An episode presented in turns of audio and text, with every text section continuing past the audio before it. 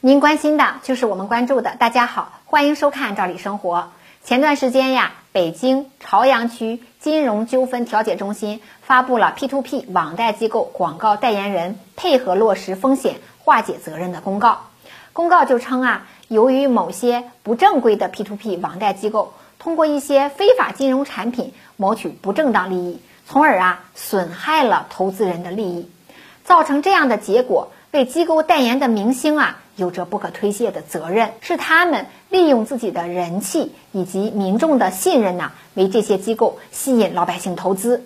所以呀，公告中让曾经代言过或者现在正在为 P2P 机构代言的明星们到该中心啊说明情况，配合开展网贷平台的清退工作。逾期未到的代言人则会被依法追责。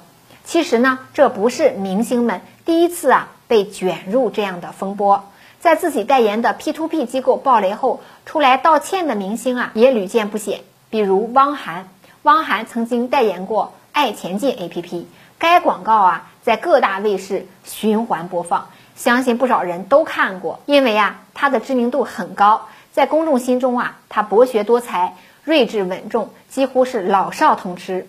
那大家对于他代言的产品，在还没有了解的前提下，就已经增加了十分的信任度，再加上后续平台对一些看似很赚钱的金融产品大肆推广，手里有些闲钱的老百姓们，凭借着对汪涵的信任，也要想尝试看看。那这一尝试就掉进了 P2P 的网贷平台的深坑中。去年因为爱钱进的某些金融产品出现兑付困难，严重损害了投资人的利益，不少人去汪涵的微博下也进行了声讨。要他负责，汪涵为此啊还公开致歉，那此事呢也就不了了之。出现这种情况的明星不止汪涵一个，还有张铁林呀、杨迪呀、黄晓明啊、杜海涛啊、唐国强等等。那不难看出，P2P 信贷机构是真的很偏爱这些知名度高、影响力大的明星。能帮助他们快速的提高知名度，吸引大批的投资人前来购买产品或者呢借款，不管哪种方式，借贷平台都能获取巨大的利益。但这违法的生财之道并非长久之计，P2P 平台频频爆雷，明星们也搭上了自己积累多年的公信力，真的是得不偿失。而这次北京朝阳区金融纠纷调解机构表明，代言人需要承担责任。网友们啊，直呼大快人心，就应该这样。他们呢，早就应该为自己的代言的产品负责了。之前啊，拿到巨额代言费，现在出了问题，不应该呀，仅仅道个歉这么简单。但是呢，公告中表明，只需要明星啊配合平台清退工作，并未涉及到处罚赔偿问题。那说到这儿就涉及一个问题：法律中究竟对这件事儿是如何界定的呢？明星究竟有没有违法？法律中啊，对责任的界定啊有三种：民事责任、行政责任和刑事责任。而明星代言的 P2P 最有可能承担的就是民事责任。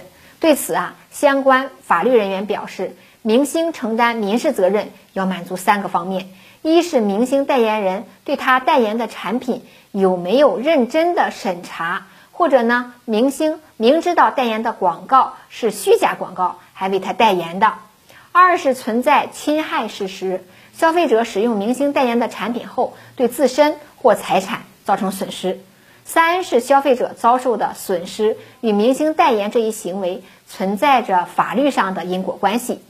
这三方面中不说别的，单单只看明知是虚假广告还为其代言这一条啊，就不容易取证，很难认定啊该明星在代言前就知道这是虚假宣传。所以至今都没有明星被追究过法律责任，这也算是他们啊钻了法律的一点空子。虽然从法律层面很难界定明星们的责任，但是他们代言 P2P 时也获得了不菲的代言费，羊毛啊出在羊身上。平台之所以花大价钱请他们做代言人，还是看中了他们背后无数待宰割的民众。明星拿着老百姓贡献的钱。就应该对其负责。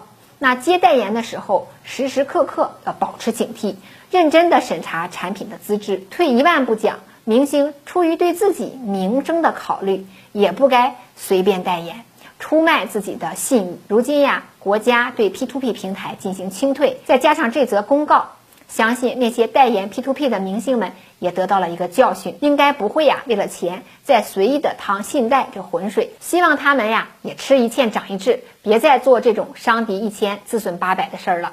要知道，水能载舟，亦能覆舟。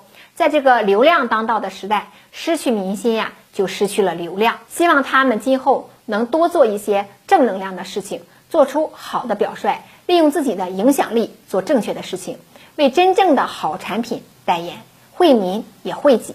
同时啊，作为普通民众的我们，那你选择明星代言的产品的时候，也不要盲信盲从，要有自己的思想。不要因为某个人而影响了自己的判断，选择自己真正需要的产品，不被虚假的广告啊所欺骗。时间关系，今天就先聊到这儿，咱们下次见。